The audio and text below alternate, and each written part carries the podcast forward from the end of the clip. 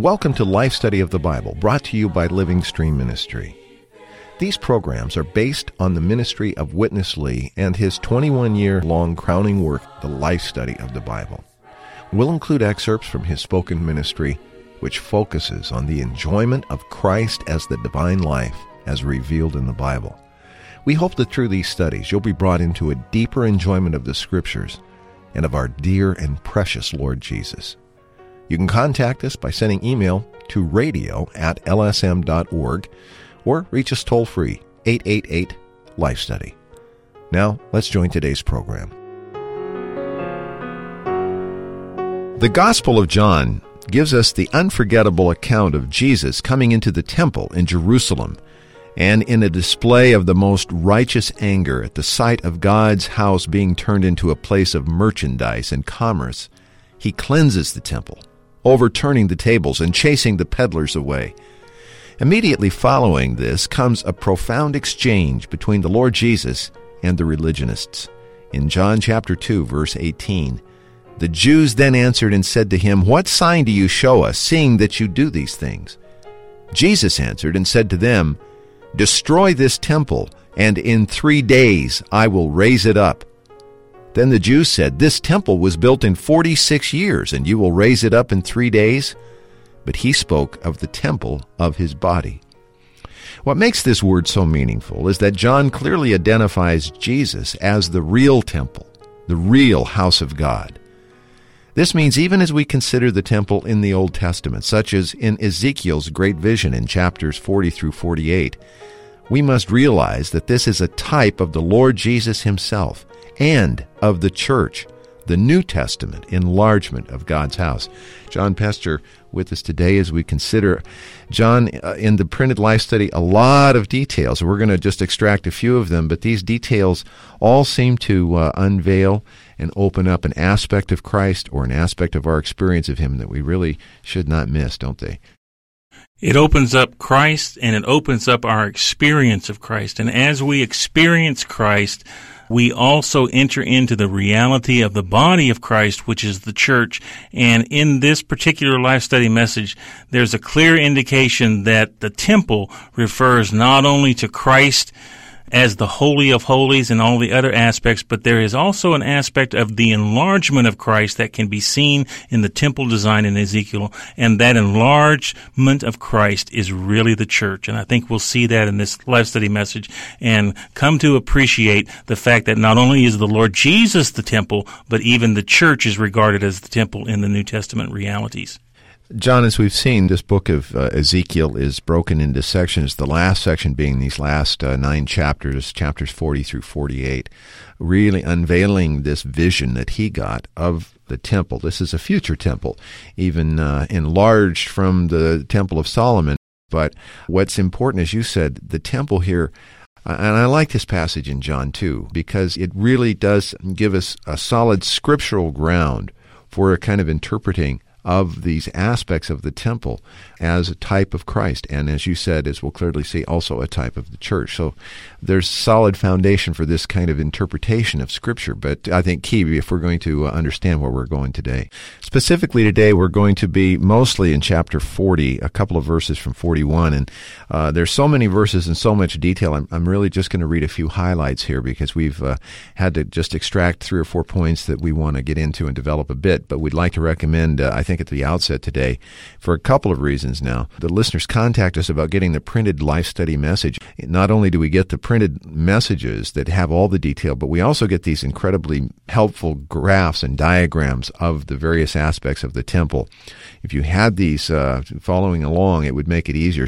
At any rate, let's look at a few verses in chapter 40 and 41. He then brought me to the porch of the house.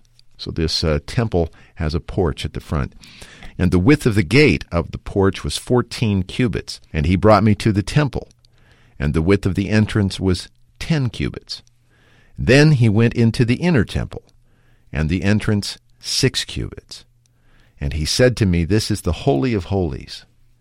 And the side chambers were in three stories, one over another, with 30 units each.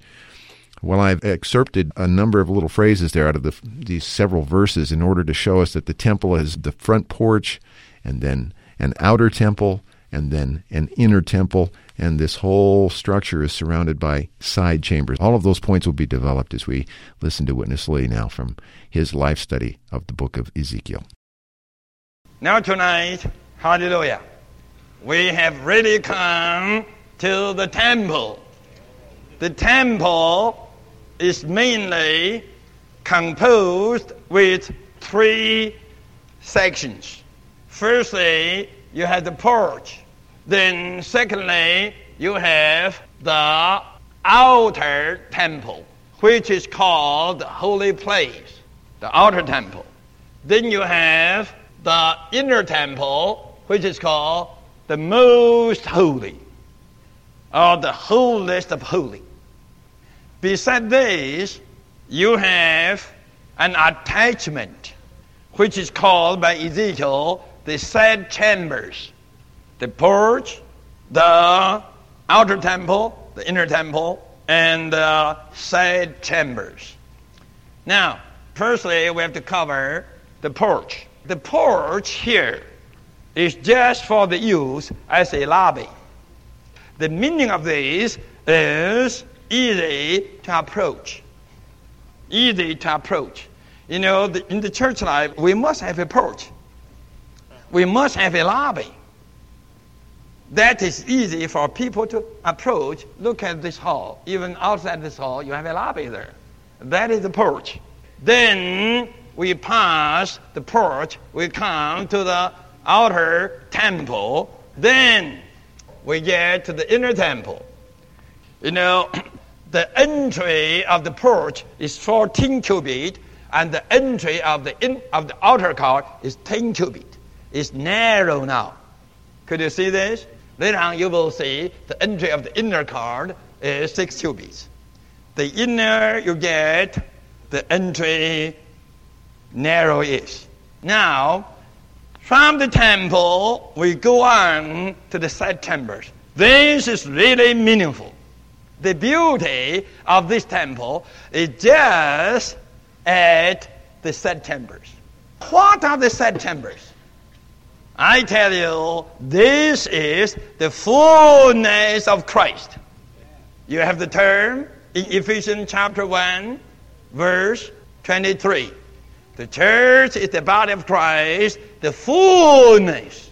Without the chambers, you don't have the fullness.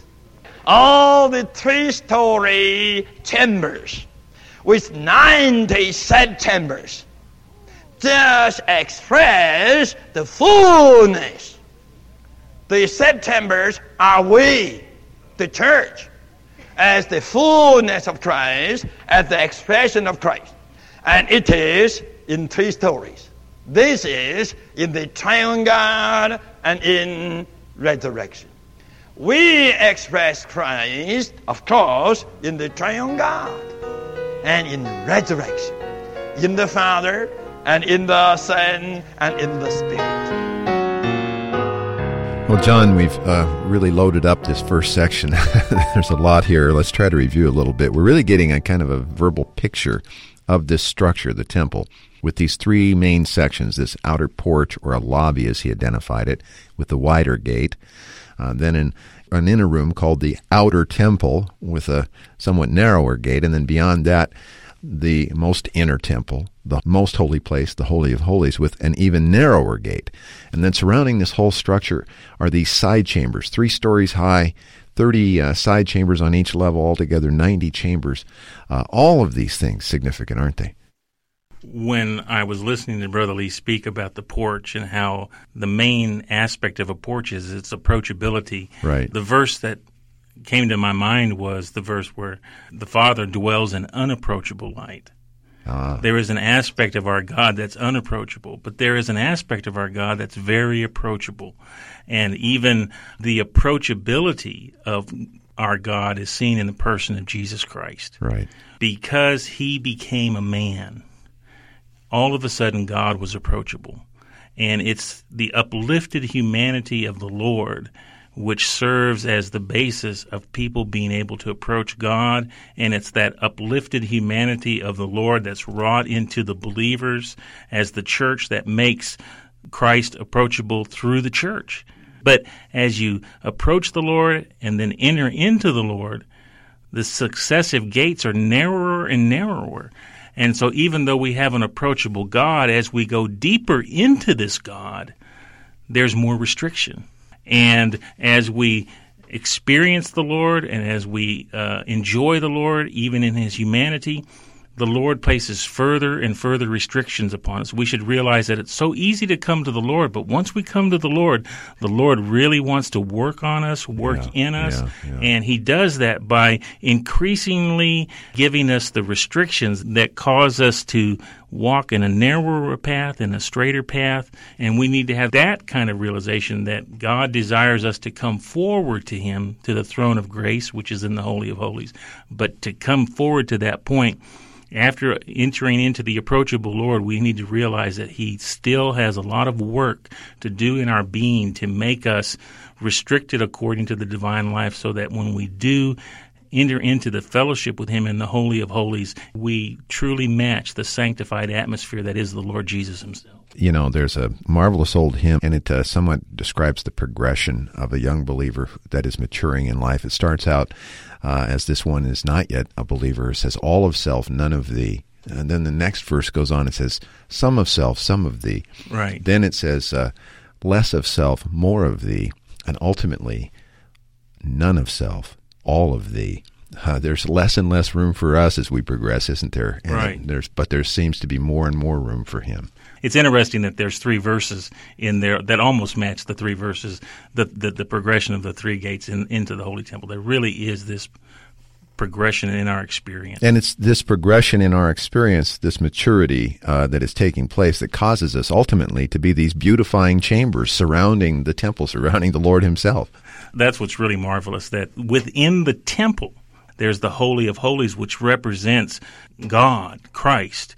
But there's also these side chambers. Within the Holy Temple, there's these 90 side chambers, which can only be regarded as the enlargement of Christ. Brother Lee in the Life Study makes the point that without the side chambers, there's not much beauty to the temple. But the beauty of the temple is seen because in all of these side chambers, there's a window that allows light to come in, and you get to see all of the, the fine details of the inner temple and the outer temple through the light that's shining through these side chamber windows. And so it's through the church, through the enlargement of Christ, that we see all of the beauty and all of the aspects of our Christ who lives in us and is being expressed through us.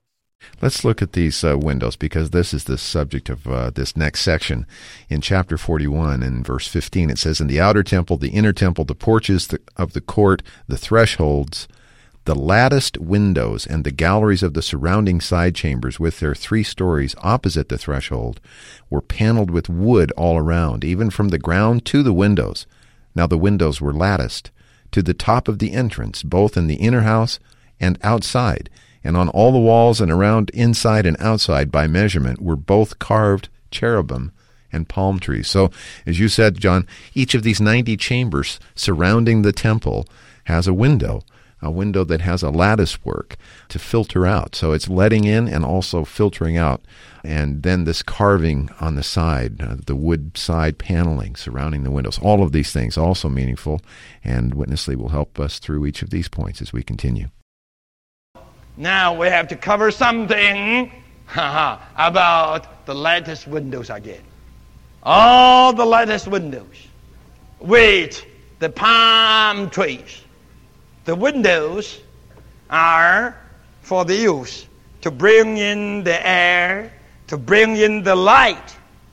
And all the lattices are the screen to screen the window, to block out all the negative things. Anything that is heavenly, anything that is of life, anything that is of the pure, clear air, get it? Anything that is of the sunshine, anything that is of light, get in. But anything that is dirty, anything that is wrong, anything that is evil, anything that is negative, it'll be black out. This is Christ as the life-giving spirit. And here on all the windows, you have the symbols of victory, of the everlasting and evergreen power. This is the palm tree. Palm tree signifies victory and the everlasting power, everlasting strength, evergreen. Now, this victory and the everlasting power always go together with the air, with the light. If we have the life giving spirit, surely we have the victory of the Lord, and we have the everlasting power, everlasting strength of Christ with us. All right, John, all these windows in the lattice work, the window obviously letting in light, and in this case, of course, there was no pane in those days, so it was letting in the fresh air, it was letting in all these positive things, but yet a lattice work there to filter out the negative things. Really full of significance, again, in our experience, isn't it? Well, I think we should not take for granted Witness Lee's explanation of these windows and his association of them with the life giving spirit. A window lets in air and a window lets in light. And in the New Testament, the air and light are always associated with the Spirit. The wind blows where it wills, and the Spirit enlightens in the New Testament. Right. And so to associate these windows with the life giving Spirit is altogether proper the life giving spirit, we have to realize, however, what kind of life is in the life giving spirit. This life giving spirit contains all of the experiences of Christ in his incarnation, in his human living, but especially in his death and resurrection. In his death, Christ dealt with all of the negative elements in the universe, and that experience of death was compounded into the life giving spirit. There is an aspect of the death of Christ that is available to every believer when he opens his being to the Lord, calls on the name of the Lord, receives and exercises his spirit that death is applied by the life giving spirit. And so these lattice windows in the temple are indicative of the ability of Christ as the life giving spirit to deal with everything negative in the universe. But in addition to dealing with everything negative in the universe and in our experience, there's also the palm trees. Right. And the palm trees signify the overcoming resurrection life of Christ, which is always evergreen. These palm trees, they live in the wilderness. But whether it's winter or summer, they're green, which indicates the living, flowing life of the Lord, which is available in resurrection to all the believers. So you have the overcoming, victorious life of Christ shining through the windows and all the negative things being shut out. So when we exercise our spirit and we open to the Lord, we receive the, the Spirit as air and we receive the Spirit as an enlightening element in our being, but then also we experience the Spirit dealing with all of the negative elements in our being and all the negative elements in our circumstances and situations. And this brings us into a deeper experience of the Lord as the temple and beautifies us and beautifies the Lord. John, we've got um, a couple things yet to cover, uh, not too much time. But if we go through the remaining verses here in chapter 41, we notice that there are just two large doors to this whole structure. 90 windows, but only two doors, and that's a double swinging door at the front, so there's no rear exit, so to speak. And then surrounding this whole structure, even outside of these uh, side chambers, is just this extra space that's referred to in two verses in chapter 41, verse 9 and 11. It's not defined. We're not given a purpose. It's just described. And even we know it's five cubits, like sort of an extra space all around. That also meaningful, as we'll hear in our final portion. Well, I believe I've passed on all this thing to you. But now pay your attention to something more. That is, hallelujah. Outside of the set chambers, you have the space left. What does this signify? This signifies the riches of Christ. Regards how much you need Christ, after He fills all your need, still something left. You do have 12 basket. 12 basket. What the Lord did and what the Lord was met all the need of the hungry ones. After filling up the hungry ones, still you have a big leftover. 12 basket. The space left on this side and the space left on that side, on three sides, these are the 12 baskets. The Lord's never scarce. He's always rich, always something left. After you spend everything you need, still you have some more dollars left. it's wonderful. Isn't this wonderful? Christ is so rich. Just one more point. That is, look at the doors. You know, the record says the doors, only two doors. Two doors of 90 timbers. So not so many exits. Easy for you to get in, but not so easy for you to get out. There's no back exit, nor side exit, no fire exit, but full of windows. More than 90 windows. Hallelujah. Christ is so rich. John, I have to uh, marvel at his relating this extra space to the uh, you know the story in John six of the twelve baskets being left over after just a couple of fish and few loaves were uh, there to feed all the thousands. And I have to also say, in our experience, uh, it's much easier to get into Christ than it is to find a way out, isn't it? When I was considering this message, a line from the hymn came to me. There is always something over when we taste our gracious Lord. The free space in the temple is just an indication that there is no possibility for redeemed humanity to exhaust the riches of Christ. They are unsearchable. Uh, when we taste our gracious Lord, there's still something left over. And isn't that marvelous? It is. isn't that marvelous that we can experience the Lord today and He will be rich and even richer in our experience tomorrow. There is nothing that we can do to exhaust Him. This is a humbling to us because we realize that we still need to come to the Lord.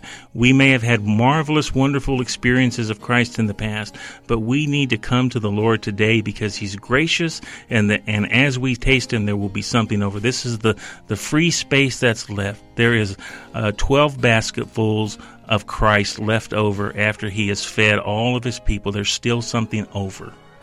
And so, with such a rich Christ for us to dwell in, why would we even need a back door, a fire escape? I think it's marvelous that there's very few doors because, in our experience, I think we all have the realization, even when we try to find the door, it's very difficult to find the door. It really is. The Lord just comes to us and He still appears to us again. He reveals himself in his riches to us, and we realize, oh, I need to explore that free space a little bit more, and we come back to the Lord. Really so. Well, we have eternity to uh, explore all of the space, and we'll never come to the end. But we have come to the end of our time today. We hope you'll stay with us as we continue in these life study programs from the book of Ezekiel. For John Pester, I'm Chris Wilde. Thanks very much for listening today.